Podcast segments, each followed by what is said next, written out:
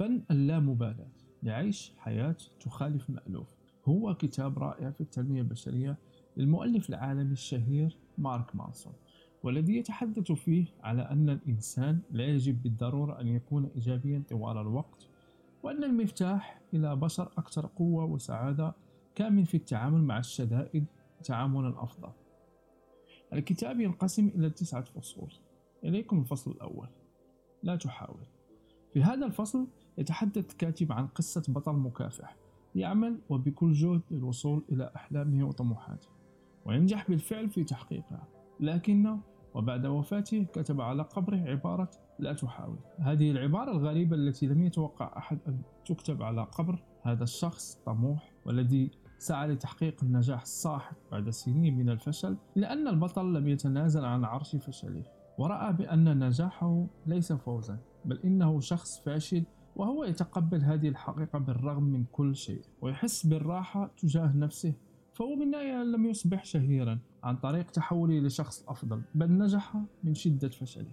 وهذا ما عبر عنه الكاتب من خلال كتاب فن اللامبالاة عندما قال كثيرا ما يأتي النجاح والتطور الذاتي مترافقين معا ولكن هذا لا يعني بالضرورة أنه شيء واحد أي أن جميع الأحلام التي نحلمها والنصائح التي نتزود بها ترتكز دائما على ما نفتقر إليه مثل أن نتعلم أفضل الطرق لكسب المال وهذا لقناعتك بأن راتبك قليل. وأن تجرب تمرينات غبية حمقاء تتصور نفسك من خلالها شخصا أكثر نجاحا لأنك لا ترى نفسك ناجحا بما فيه الكفاية. لهذا فإن الكاتب ينصحنا بأن نتوقف عن التفكير السيء وأن نتقبل إحساسنا السيء لكل شيء وأن نوقف الحلقة الجحيمية التي تكرر نفسها. أن نوقف أنفسنا بأن نشعر بهذا السوء. الفصل الثاني. السعادة مشكلة. يروي لنا الكاتب من خلال هذه الفقرة قصة ابن الملك الذي عاش معززا مكرما. ولا ينقصه أي شيء من ملذات الحياة. ولكن عندما يكبر ويقرر الخروج من وراء أسوار القصر الذي بناه والده يرى شعبا يملأه الفقر والمرض وينصدم من هول ما رأى ويستنتج كم أن حياته سخيفة. وهنا يقرر أن يهرب خلسة ليعيش تلك الحياة ويكتشف جوهرها فيصبح متشردا ويذوق طعم العذاب ولكن في النهاية لا يصل إلى مبتغاه وأن الألم لم يعلمه الشيء الذي يريد بل بقي متشردا فقيرا يجوب البلاد وهذا ما جعله يصل إلى حكمة معينة وهي أن الحياة نفسها نوع من أنواع المعاناة.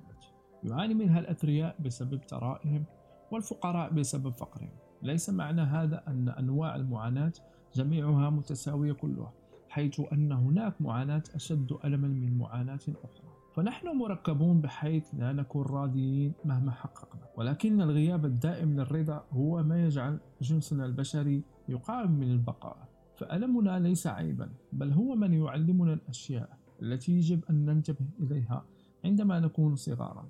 يساعدنا في رؤية ما هو الجيد لنا وما هو العكس. ويساعدنا في فهم حدودنا. وفي النهاية فإن السعادة تأتي من حل المشكلات وحل المشكلة هو ما يخلق السعادة. الفصل الثالث لست شخصا خاصا مميزا. يروي لنا الكاتب من خلال هذا الفصل قصة لشخص نشيط ويقدر ذاته إلى أبعد الحدود وأنه شخص مهم بمنظوره وكل الناس بحاجة إليه. وفي جعبته قائمة بأسماء الأشخاص الهامين حول العالم. قد تعاملوا معه وطلبوا مشورته. ولا يتوقف في الحديث عن نفسه ولكنه في الحقيقة ليس بهذا القدر وأقل من ذلك بكثير. وما زال يمتص نقود والديه من أجل المرح والحفلات والمعيشة. ودائما ما يحاول إقناع أصحاب الأعمال ليشاركوه معه وحين تنتقده يصفك بالجاهل الغبي الذي تغار منه. هذا ما يمكن تسميته بالتقدير العالي للذات. وقد أشارت العديد من الدراسات بأن الأشخاص الذين يقيمون أنفسهم تقييما عاليا هم أصحاب أداء أفضل ومشاكل أقل. لذا أصبح تقدير الذات في عقر السبعينيات موضوع يشد عليه المعالجون النفسيون والمدرسون كجزء من السياسة التعليمية. وبالنسبة لبطل الرواية فإن هذا الموضوع سيء أكثر مما هو جيد. فتقدير الذات ليس كافيا فحسب حيث كان عليه أن يضحي بجانب من تقدير الذات. وذلك لكي لا يواجه المشاكل في حياته. الفصل الرابع قيمة المعاناة وهنا يتحدث الكاتب عن قصة الملازم الياباني الذي أخبره الإمبراطور أيام حرب أمريكا على اليابان أن يقاتل لآخر نفس ولا يستسلم. وهذا ما جعله لا يصدق أي أمر له علاقة بانتهاء الحرب. وبأن يخرجوا من الأدغال ليعودوا إلى بلادهم. حيث بقي 30 سنة من بعدها مختبئا في الأدغال من أجل لا شيء سوى العيش على الحشرات والقوارض والنوم على التراب في حياة مليئة بالمعاناة. وبالمقابل فإن هذا الشاب يعيش حياة حرة ويضيع وقته ويعرض حياته للخطر فقط للوصول لأمر من المستحيل الوصول إليه ألا وهي أسطورة. وهنا يشير الكاتب إلى حياة الملازم وصديقه التي أضاعاها على أشياء لم تكن ذات نفع وضارة للنفس ليقع فيما بعد بالندم. ولكن في الوقت الذي اعتبر فيه قسم من الشعب الياباني أن هذا الملازم هو أيقونة للوفاء اعتبره القسم الآخر أيقونة للغباء. وهنا نستنتج بأن ليس المقياس الذي تستخدمه لقياس نجاحك أو فشلك هو ما يستخدمه الجميع. لهذا عليك ألا تفكر كثيرا بالآخرين. لأنك عندما تبحث عن رضاهم عن هذا الأمر فأنت تبحث عن المستحيل. خامسا أنت في حالة اختيار دائم. ويناقش الكاتب هذه الفقرة ثلاث قصص لأشخاص مشهورين يتعرضون لظروف خارجة عن إرادتهم وكل منهم استثمرها بطريقته الخاصة. فمنهم مثلا من كان يريد الانتحار في نهاية المطاف ليتراجع عن هذا ويصبح أيقونة من أيقونات علم النفس في أمريكا. ومنهم من بدأ من جديد ينتقم بنجاته إلى أنه ظل تعيسا لأنه لم ينسى الماضي بالرغم من نجاحاته الجديدة. ومنهم من كان مثل قصة البطل التالي ولكنه كتب نهاية أكثر سعادة له. وكل ذلك لأنهم قرروا التحكم بالألم وكل منهم على طريقته. فكل ما فعلوه هؤلاء الرجال هو أنهم أدركوا أن عليهم أن يكونوا مسؤولين عن كل شيء بحياتهم بغض النظر عن الظروف الخارجية. ويجب أن يحاربوا من أجل تحسين وضعهم. لا وضع اللوم على القدر. فالحياة مليئة بالأشياء التي تجعلنا تعسى ولكن من يهمه الأمر بما يخص سعادتنا فنحن المسؤولين عن ذلك ونحن من يجب عليه السعي لسعادتنا. وبالمقابل ليس كل شيء من صنع الحياة بل هناك العديد من الأشياء من صنع أيدينا. لسنا دوما الطرف البريء. علينا أن نعلم أن جزء من مأساتنا نحن سببها بشكل أو بآخر. الفصل السادس. أنت مخطئ بكل شيء وأنا أيضا. ويتحدث الكاتب في هذه الفقرة عن بطل قضى حياته وهو يعتقد أن كل الأفكار التي تراوده صحيحة ومؤكدة من حين كان طفلا ومراهقا حتى مرحلة البلوغ إلى أن أفكار كل مرحلة ما تبدلت في المرحلة الأخرى وهو من الشيء المتوقع الحدوث بكل تأكيد.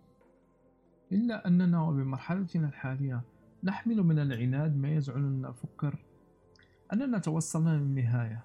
لم يبقى شيء غائب عنا وأفكارنا هي الصحيحة والتي سنستمر عليها إلى الأبد إلا أن أفكار كل مرحلة ما قد تبدلت في المرحلة الأخرى وهذا ما جعل البطل حائرا لتعرضه للتغير المستمر. لقد عد الكاتب أن اليقين عدو التطور فبدلا من الجري وراء اليقين علينا أن نكون بحالة شك دائمين شك بمعتقداتنا في أحاسيسنا وما قد يحمله المستقبل لنا. فبدلا من السعي وراء أن نكون دوما على صواب يجب أن نبحث على الخطأ الموجود في حياتنا لأننا مخطئون دوما. وهذا هو روح الانفتاح والتغير. كم ضحكنا على أفكار من قبلنا. سيأتي من هم في جيل بعدنا ويضحكون على أفكارنا الحمقاء. فالخطأ أعطاهم فرصة للنمو والتطور وبالتالي فإن الخطأ ليس بالسوء الذي تتوقعه. الفصل السابع الفشل طريق التقدم. حجم نجاحك في شيء ما معتمد على عدد مرات فشلك في فعل ذلك الشيء. إذا كان شخص ما أفضل منك في أمر ما فمن المحتمل أنه فشل في كثير مما فشلت أنت. وإذا كان شخص ما أسوأ منك فمن المحتمل أن السبب في ذلك كامن في آلام عملية التعلم الطويل التي مررت بها. هذا ما أوضحه الكاتب الذي أعطى مثال الطفل الصغير عندما يتعلم المشي كم سيقع في النهاية. وبالتالي عليك أن تتذكر جيدا وأن تقتنع جيدا بأن لا يمكن أن تكون ناجحا في الأشياء التي لا تريد الفشل بها. فعندما تتجنب الفشل فأنت تتجنب النجاح أيضا. فبكل الأحوال مقياس الفشل يمكنك التحكم به وتحديده. إنه أمر هام بالطبع بربط الفشل بشيء ما لا تخشاه. عندها يمكنك التقدم. تتناسى الفشل وتمضي بطريقة. الفصل الثامن. أهمية قول لا إن السفر أداة رائعة لتطوير الذات لأنها تنتزعك من قيم ثقافاتك وتجعلك ترى أن هناك مجتمع آخر يستطيع العيش بقيم مختلفة. تمام الاختلاف وينجح في ذلك من غير أن يكره أفراد أنفسهم. يجب عليك أن ترفض شيئا ما لكي تغدو بمعنى. فإذا لم تصادف شيئا أفضل من شيء آخر أو مرغوبا بالنسبة لك أكثر من الآخر فأنت إنسان فارغ. تعيش حياة بلا معنى. تعيش حياة من غير قيم وغاية. أما الرغبة في تجنب الرفض مهما تكن التكلفة أو رغبتك في تجنب المواجهات أو رغبتك أن يكون كل شيء منسجبا ومنسقا فهو شكل من أشكال الشعور الزائل بالاستحقاق. يهتم صاحبه بأن يكون ممتازا طيلة الوقت ولا يشعر بأي سوء ولا يريد لأحد أن يشعره بسوء.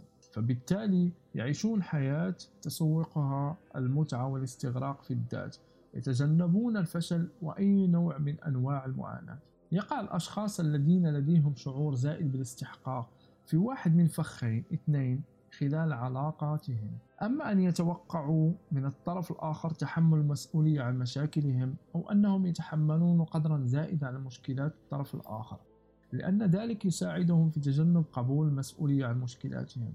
ونتيجة ذلك تكون علاقاتهم هشة زائفة ناتجة عن محاولة تجنب الألم الداخلي بدلا من التقدير الحقيقي للذات. الفصل التاسع. وبعد ذلك تموت. ففي مواجهة حتمية للموت لا مبرر أبدا لأن يستسلم المرء أمام خوفه أو حرجه أو شعوره بالخجل لأن الأمر كله أكثر من قبضة اللاشيء إذا أمضيت القسم الأكبر من حياتي القصيرة تجنبا ما هو مؤلم ومزعج فهذا يعني أنني أتجنب أن أكون حيا. الموت يخيفنا ولأنه يخيفنا نتجنب التفكير به حتى لو أصاب شخصا قريبا لنا. ولكن الأمر في النهاية لولا وجود الموت لبدأ لنا كل شيء معدوم الأهمية ولصارت القيم والمقاييس كلها صفرا. العبرة أن حياتنا ليست محض صدفة. قد خلقنا لغاية ما. غاية لم نعرفها. غاية سنعرفها بمنتصف الطريق أو في نهايته أو يمكن أن لا نعرفها. إلى أنها بكل تأكيد توجد غاية ما من وجودنا. ولكن بإمكانك أن تعزز ذلك أكثر بيدك تستطيع أن تخلق تلك الغاية. فمع موتك ستعتقد أن كل شيء سينتهي ولكن قصة خلودك بإمكانك أن تكتبها بإمكانك أن تجعل غيرك يتذكرك. بعمل ما بتطوير شيء ما يدخلك الموسوعات العلمية بفعل إنساني ما يجعلك بذاكرة الكثير من الأشخاص الذين غيرت حياتهم.